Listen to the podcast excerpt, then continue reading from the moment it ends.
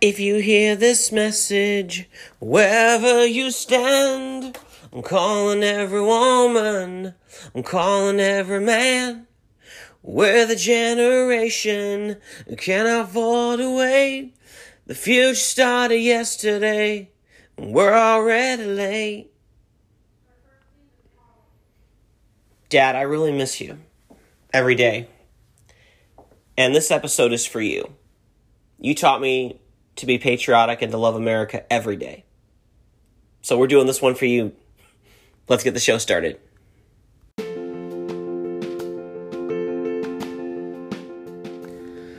Hello, hello, hello, and cha cha cha. Hi, friends. This is Alex Townsend, and this is once again the Aspie Files coming to you from our studios in Southwest Florida. And can I just say, God bless America, and I hope all of you are all doing well um, as we are entering a new America and I would say a new world. Uh, one of my professors from FGCU reminds me that we are not American first, we are global citizens first. She always reminded me of that from um, the very, very moment um, I mentioned that to her. She, um, I had her for two classes um, in my last two years of college. I had her for interviewing and communication and gender. Interviewing, which by the way is a class everyone should take when they are in college because you learn how to write a resume, write a cover letter, survive a job interview. I don't know why they don't offer it at the high school level. That surprises me. As did um, someone that was um, in a, the second class, communication and gender, where you learn about uh, the, difference between, the difference between men and women and how they communicate with each other um, in the workforce and outside of the workforce and I mean, that class was just, it opened my eyes up to the world. It really, really did.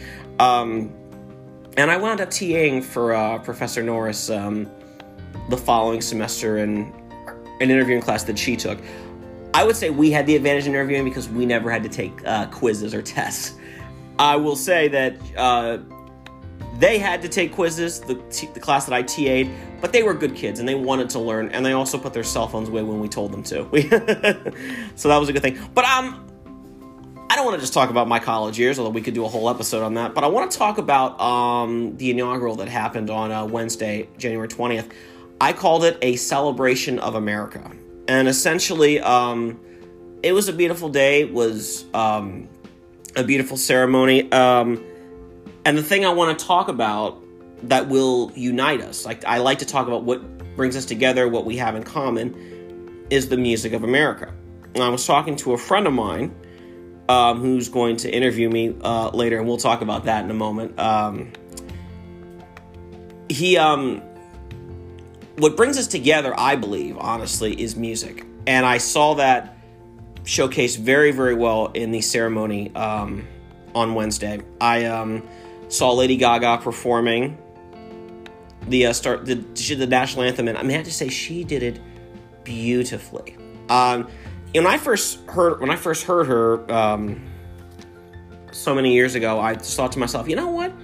She's really talented. She's very unique. She stands out from the crowd. I remember being uh, in middle school when Britney Spears came on the scene. It was Britney Spears, Christina Aguilera, Mandy Moore, Jessica Simpson, and I'm not knocking them because I think Christina Aguilera is very talented. I think Jessica's very talented.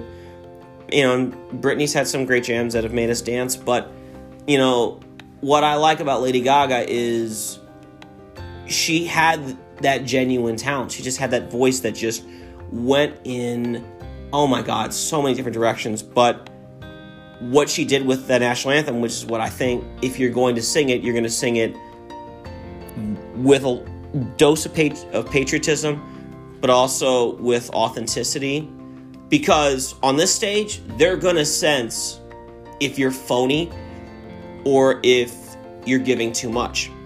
And what I picked up with her is she just nailed it. I mean, I was very moved by it. And it was the same when J-Lo did uh, This Land Is Your Land and then later added in America the Beautiful. Two very, very difficult songs to sing.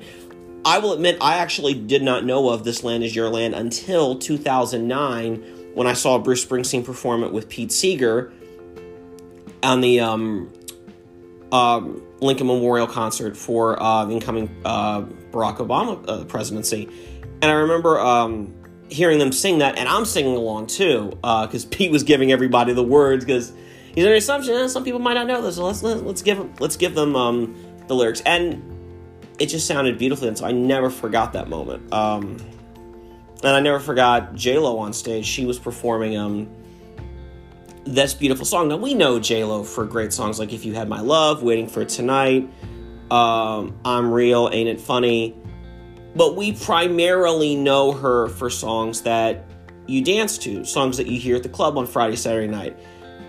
You know, you're taking on, and, and to a good extent, Lady Gaga is with that too. But what I like seeing was them go in a different different range, knowing what they had to do for that particular moment on that stage. And it was very moving to see. And then took it another step further with my man Garth Brooks, who I've been listening to since I was three, four years old. I remember being in my grandmother's house growing up, um, hearing Friends in Low Places and If Tomorrow Never Comes and The Thunder Rolls. He gets up on that stage and takes off his cowboy hat and by the way, he has a lot more hair these days than he did when I was a kid. And he um, did Amazing Grace. And it was so moving and so authentic. And again, it goes back to it's about selling the song with honesty, not phoning it in, not hamming it up.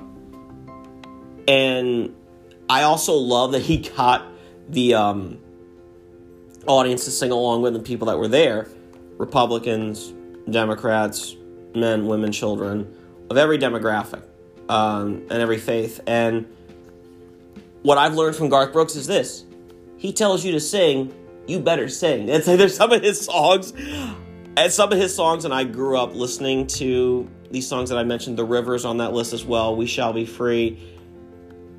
If he tells you to sing, you sing. You know, you can't not you know, sing along. And it's, you know, one of the most important songs, you know, in our history, in our world. It's just, it's one that honestly moves you. But, you know, I, I, I enjoyed that. I, I really enjoyed that very much. And then that night, there was the, um, well, actually, I don't, I don't want to, I don't want to get into the prime time yet because there's one other thing I forgot to mention. Um, as if the musical performances weren't enough that morning, let's also not forget there was the poet, the poetry of a very talented woman named Amanda Gorman.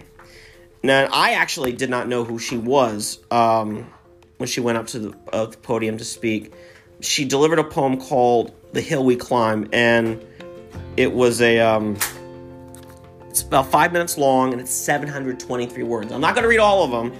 I would like to, but again, that's trying to capture her greatness, and I think that would be very, very difficult. So, I just want to read um, a little bit of a free, folks. When day comes, we step out of the shade, aflame and unafraid. The new dawn blooms as we free it, for there is always light, if only we're brave enough to see it, if only we're brave enough to be it. And she went from there and she spoke about um, growing up as a young African American woman and, you know, and talking about, you know, being descended from slaves and then her dreams for the future. And she described America as not broken, but simply unfinished. And that spoke volumes to me. It spoke, you know, that we are a country. We're still a very young country. You know, in the movie D2 The Mighty Ducks, the teachers talking to the kids reminds them America's still a teenager compared to other countries. And sometimes we forget that. We are still growing. There's still so many things as a nation we haven't experienced yet. And that there's so many valleys that we have to go through and there's so many hills we have to climb. But we will get to success and to the promised land. But it takes all of us working together and it takes us attempting to understand each other and especially in this crazy, crazy pandemic that we're living in. And it's a crazy, crazy time that we're living in. And I know that we're not we're unsure of when it's going to end and when we're going to get back to a sense of normalcy, but one thing that I can hope for is that we're more connected as a nation. That we are not going to go back to where we were before then. You know, scared to connect with people. You know, putting more locks on our doors.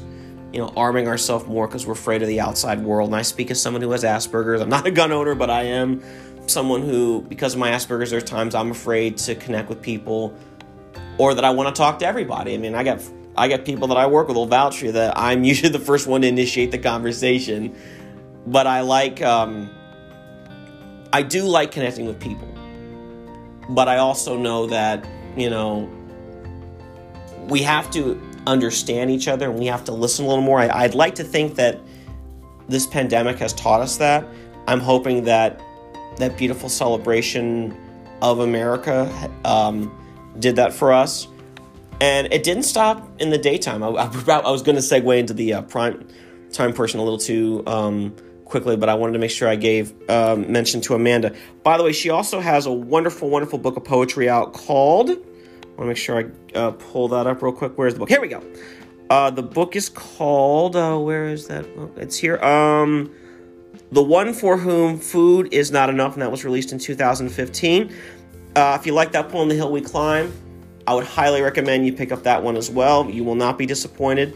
Um, I to tell my father-in-law about it because he recites poetry and he he composes it very well. We're, we're trying to get him back on the Aspie Files as well. I know that's uh, going to be a challenge because he's also writing a book about his family, so he's not been writing as much poetry. But I told him whenever you got a poem, uh, Richard, you bring it on, sir, because we would love love to have you on. Um, but now we can segue into the primetime special. Now we can talk about, you know, the other part of the celebration of America that I was excited for, and that was the celebration of America's music. I um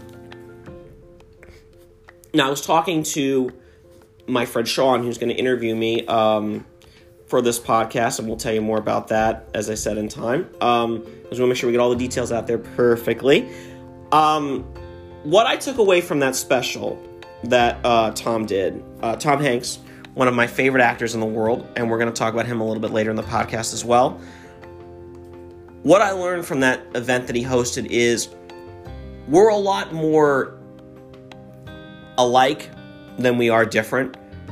And you look at just the spe- the musicians that performed, they um you got country up there, you got rock and roll, you got soul, you got pop.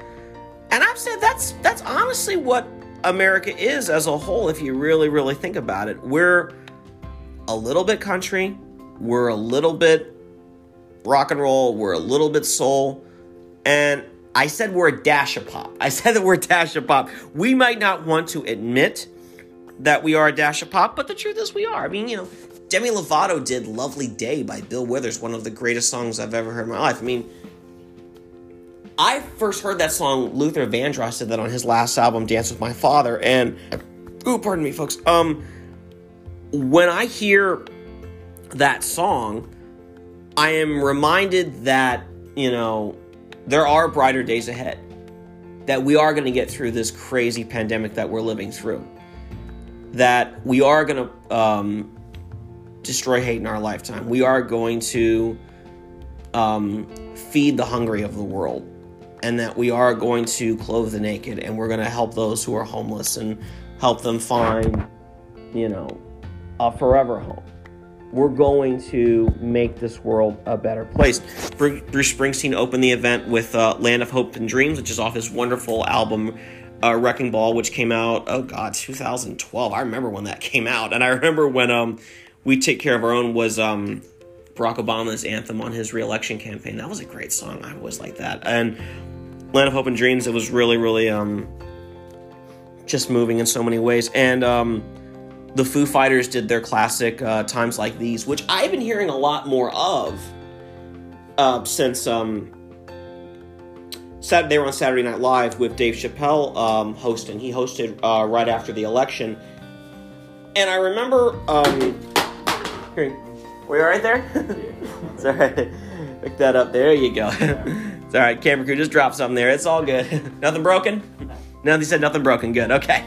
Um, no, I had never heard times like these. And I remember hearing it and I thought to myself, oh my God, this is really good. This is a really, really good song. And I could relate to it as much then as when it first came out in when did times like these come out let's i'm gonna, I'm gonna pull up here we go times like these came out oh god 2003 that came out yeah um it's from their album one by one and i just remember hearing it and the way they performed it there was how they performed on saturday night live you had you know a little bit of instrumentation but dave grohl's wonderful vocals just sold it in the beginning absolutely sold it and then the band comes in.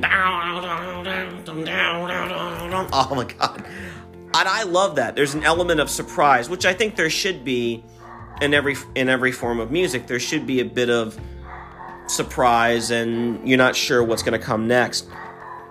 But, you know, I was moved by that. I was moved by um uh, John Legend taking on Nina Simone. I thought his um, rendition of I want to make sure I say this song right. I have to say, I'd heard that song. Um, goes a uh, feeling good. Feeling good's the name of the song. We, you know, the song goes bird flying high. You've probably heard it many, many times. But have you ever heard a song that you really like, and then the first thought that comes into your head is, "Oh my God, I love that song, but I don't know the title. I don't know who recorded it first, um, or who's best known for it." Um, and Tim McGraw did a new song with. Um, Make sure. I, this is how much I prepare for this, folks. It, it, it so quickly that I'm.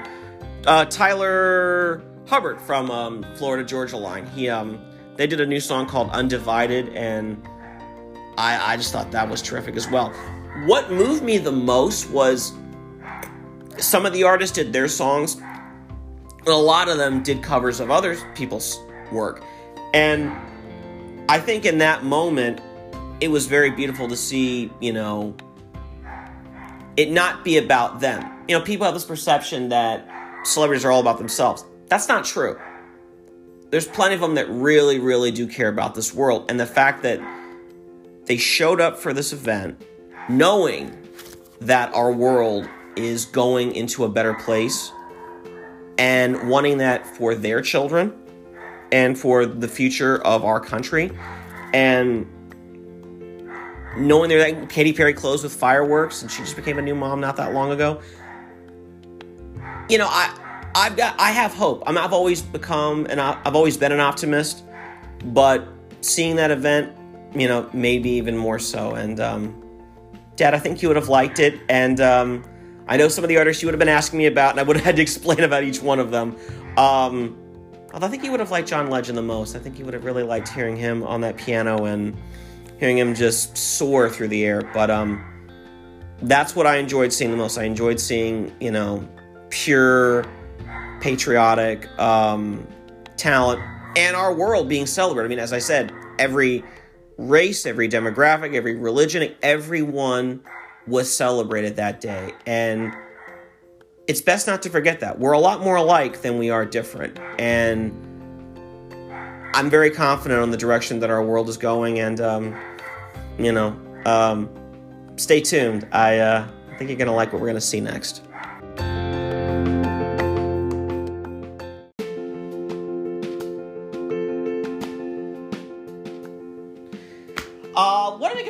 Here, ladies and gentlemen. I'm going to be on TV soon. Yes, yes, I said it. I said it right here. I'm going to be uh, interviewed by my friend Sean Martinelli, who works at uh, NBC2 in Fort Myers. Uh, he and uh, Sebastian, who uh, the thump you heard earlier was his camera that fell on the floor.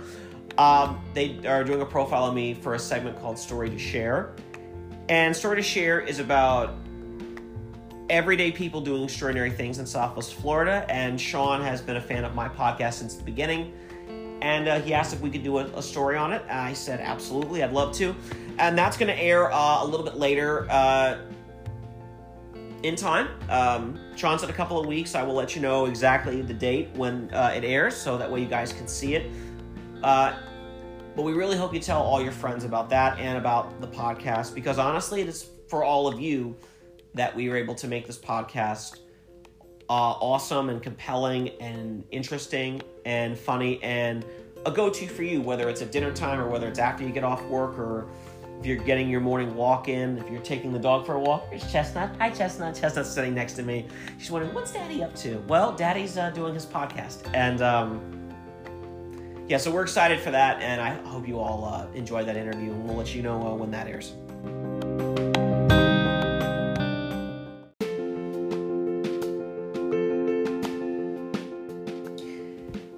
I want to close this uh, podcast by uh, paying tribute to one of my heroes, uh, someone who, honestly, without him, none of this is possible. He was the GOAT, he was the best. There will never be another. Um, Lawrence Harvey Zeiger, known to the rest of the world as Larry King, uh, passed away over the uh, weekend. He was 87 years old. He had been battling, um, among other many things, COVID 19, um, which he'd been hospitalized for um, since the beginning of this year. Um, and um,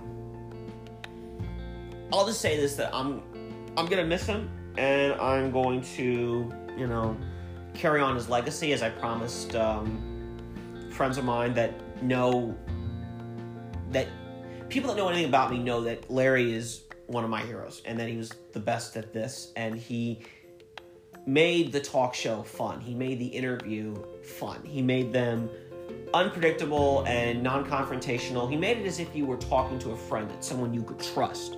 Whether the situation was great, whether the situation was challenging, Larry was our guy and at a I will say this that in a world where cable news was very noisy and confrontational and argumentative, he made it a little calmer and a little more. Um, he turned the chill down a lot. I will say this: a lot of times it was like listening to a jazz record. But I love that. I love that his interview could go in any different direction, and he literally could interview anybody.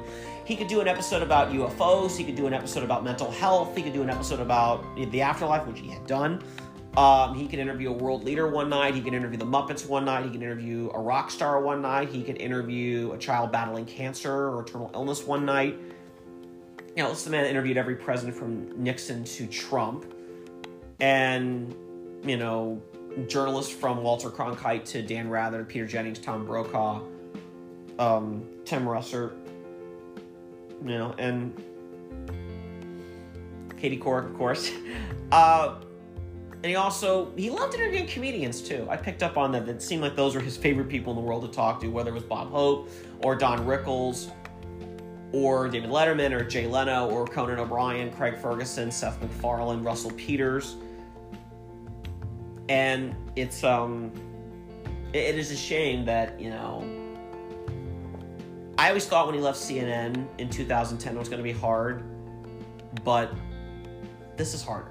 This is just, ugh, this is just, this is, this is, this is a lot. And I'm gonna try to get through this without crying, but bear with me, ladies and gentlemen. Um, so, anytime we to someone, I like to go back to the beginning. I want to show everybody, you know, where the person came from, what, you know, inspired them.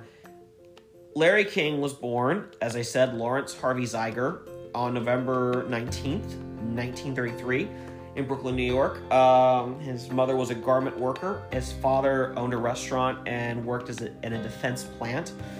Um, his parents immigrated to this country from uh, Belarus in the 1930s. And Larry's father died when he was nine. Larry said that that moment in his life um, greatly affected him. He lost interest in his schoolwork, his family had to go on welfare. As Larry puts it, New York City paid for his first pair of glasses. Yeah, and people that say you know terrible things about welfare, it's like, yeah, well, they help my man Larry King be able to see, see a microphone, be able to read a newspaper, be able to you know read a street sign in Miami or Washington D.C. or New York or Los Angeles or wherever he was at the time. Um, ultimately, he did finish high school, and after a stint of odd jobs, ultimately he met a CBS staff announcer um, that convinced Larry to come to Miami because there were openings for new broadcasters. And the first gig he got uh, was at a station called WAHR in Miami Beach. And they hired Larry as, I guess the term now would be production assistant. Um, and hired, or gopher would be the other term they use. And um, they hired him to clean up and perform um, other miscellaneous miscellaneous tasks. But luckily, uh, that phrase "right place, right timing" came in handy when a station announcer abruptly quit, and Larry, on May 1st, 1957, went on from 9 a.m. to noon on his for the very first time as a uh, as a broadcaster. Uh, he did two afternoon newscasts and a sportscast, and he was paid. You're gonna love this, folks. Fifty dollars a week. I said fifty dollars a week. Um, he actually, and people are going to probably wonder me, how did he go from being Larry Zeiger to Larry King? Well, the general manager said, well, I can't use the name Zeiger. People aren't going to be able to pronounce it and people won't remember it. So uh, Larry um, was looking at the uh, Miami Herald, uh, and there was an ad that said King's Wholesale Liquor, and um, ultimately he became Larry King, and um, by the end of the 50s, he had legally changed his name to Larry King. And, you know, over time, he found a following in Miami Beach. Um, his first celebrity interview was Bobby Darin. Now, that happened while he was working for a station called WIOD, and it was broadcast from Pumpernickel's Restaurant in Miami Beach. And, you know, interview everyday people that would come in, people that worked on the staff. And two days after he started doing that, um, he interviewed Bobby Darin, and ultimately that gave him an in. And then, um, along with radio, he began hosting a program called Miami Undercover. It aired Sunday nights at 11:30. This was in May of 1960 on WPST TV, now WPLG. Um, he moderated debates on local issues as well, and it was this.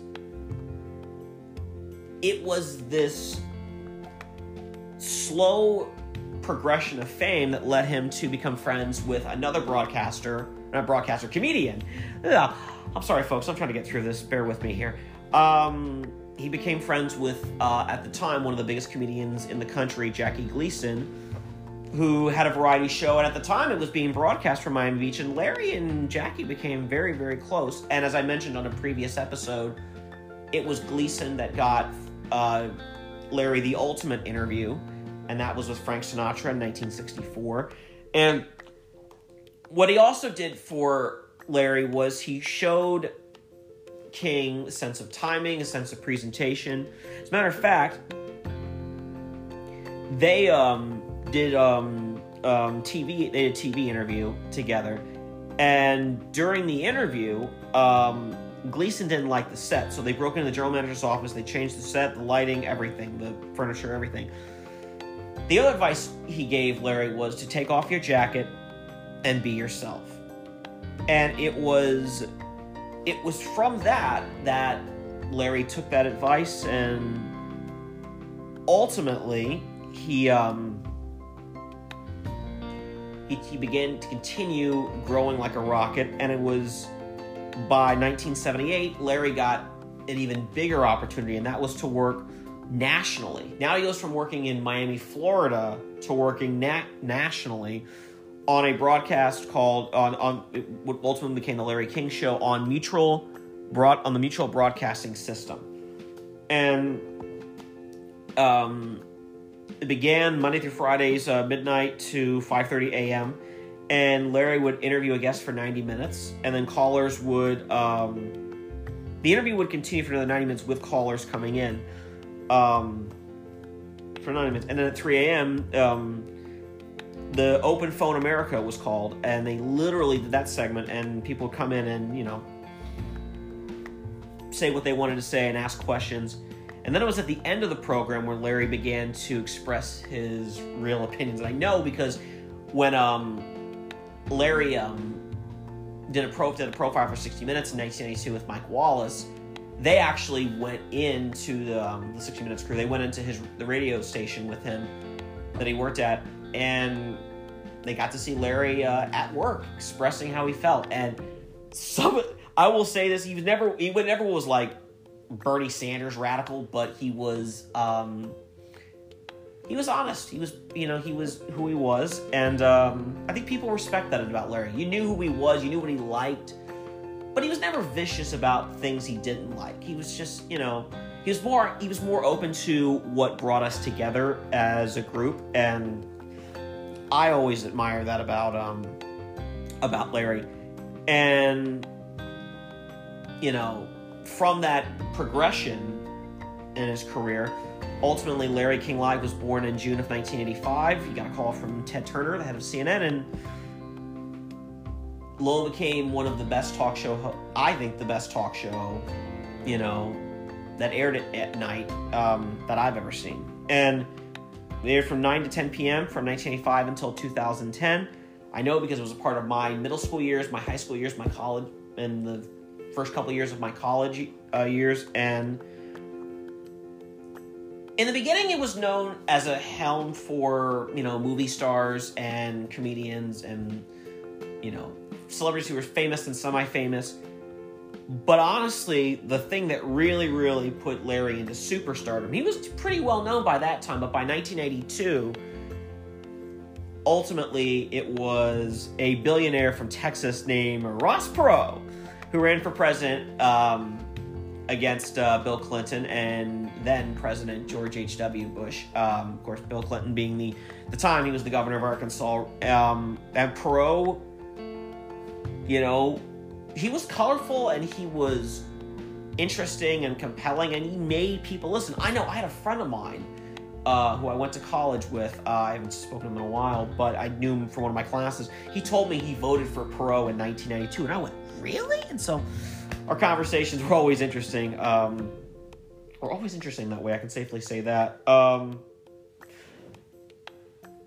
and you know, it was my go-to program for a long for that period of time you know middle school high school years until you know 2010 when uh, larry stepped down from cnn but you know from that show at least um, and i can safely say that um, it was awesome in a world again where you know you got o'reilly and hannity on this side and then you got you know Chris Matthews and Joe Scarborough on that side. Yet Larry, you know, Larry of the corner, and he was, you know, witty and charming, and he managed to get through the day's events when the world was on fire uh, with ease. He was able to at least talk about what was going on, and at least it was in a professional manner. And but it was still honest. It was professional. It was honest. But nobody had to hate each other. And I think that's what's missing in our um, in our world of broadcasting, and that's one of the things that I um, that I always liked about Larry was his sense of dignity and his sense of kindness and his humor, and he always made things interesting. But he was always he was always um, a pro at every at, at, at how he handled um, handled the talk show that he did so well. And I thought honestly after he left CNN, I wondered what was going to happen to him next. But ultimately, um, a man named Carlos Slim, the um, who's a who owned a company called Ora. He all he ultimately um, offered Larry a um, a gig, and that was Larry King Now, which um, I started want, which aired, which premiered on July seventeenth, two thousand twelve, and Larry's first guest was his old friend Seth MacFarlane, the creator of Family Guy and American Dad and The Cleveland Show.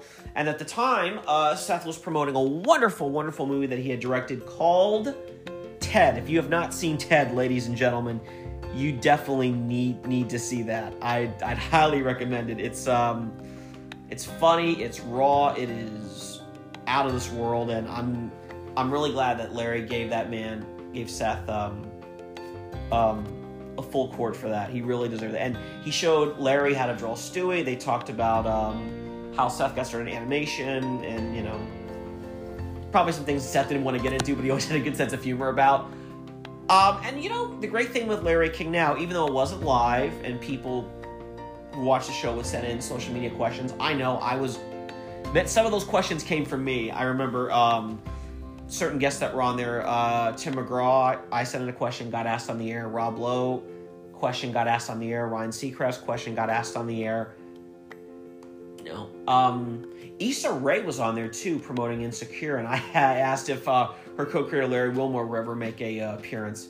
And now that Insecure is about to go into their last season, I'm not sure if it's going to happen. But the guests continue to pile up. People wanted to sit down with Larry, and the format went from an hour to 30 minutes but it was still my go-to. And the great thing is because great thing is because it was on Ora and it was on Hulu. I could literally watch it whenever. So I went from having to be at my uh, office, be in my chair at 9, 9 p.m. or at midnight when they would air the, re- the reruns.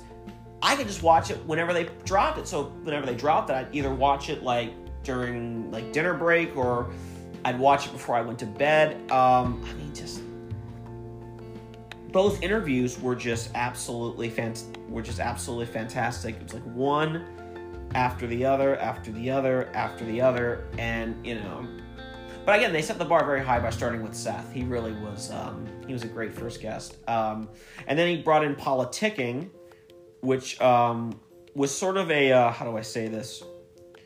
It was a news show, but I always said it was so much better than you know Meet the than Face the Nation or This Week on ABC or or Meet the or Meet the Press. And I say that in the sense that um, a lot of the guests that were on the show, I don't know how many of them could have been on on network television, just because for whatever reason they're so polarizing. Some of the guests that Larry would have on, uh, particularly Cenk Uygur from the Young Turks or Dennis Prager, radio talk show host and head of PragerU.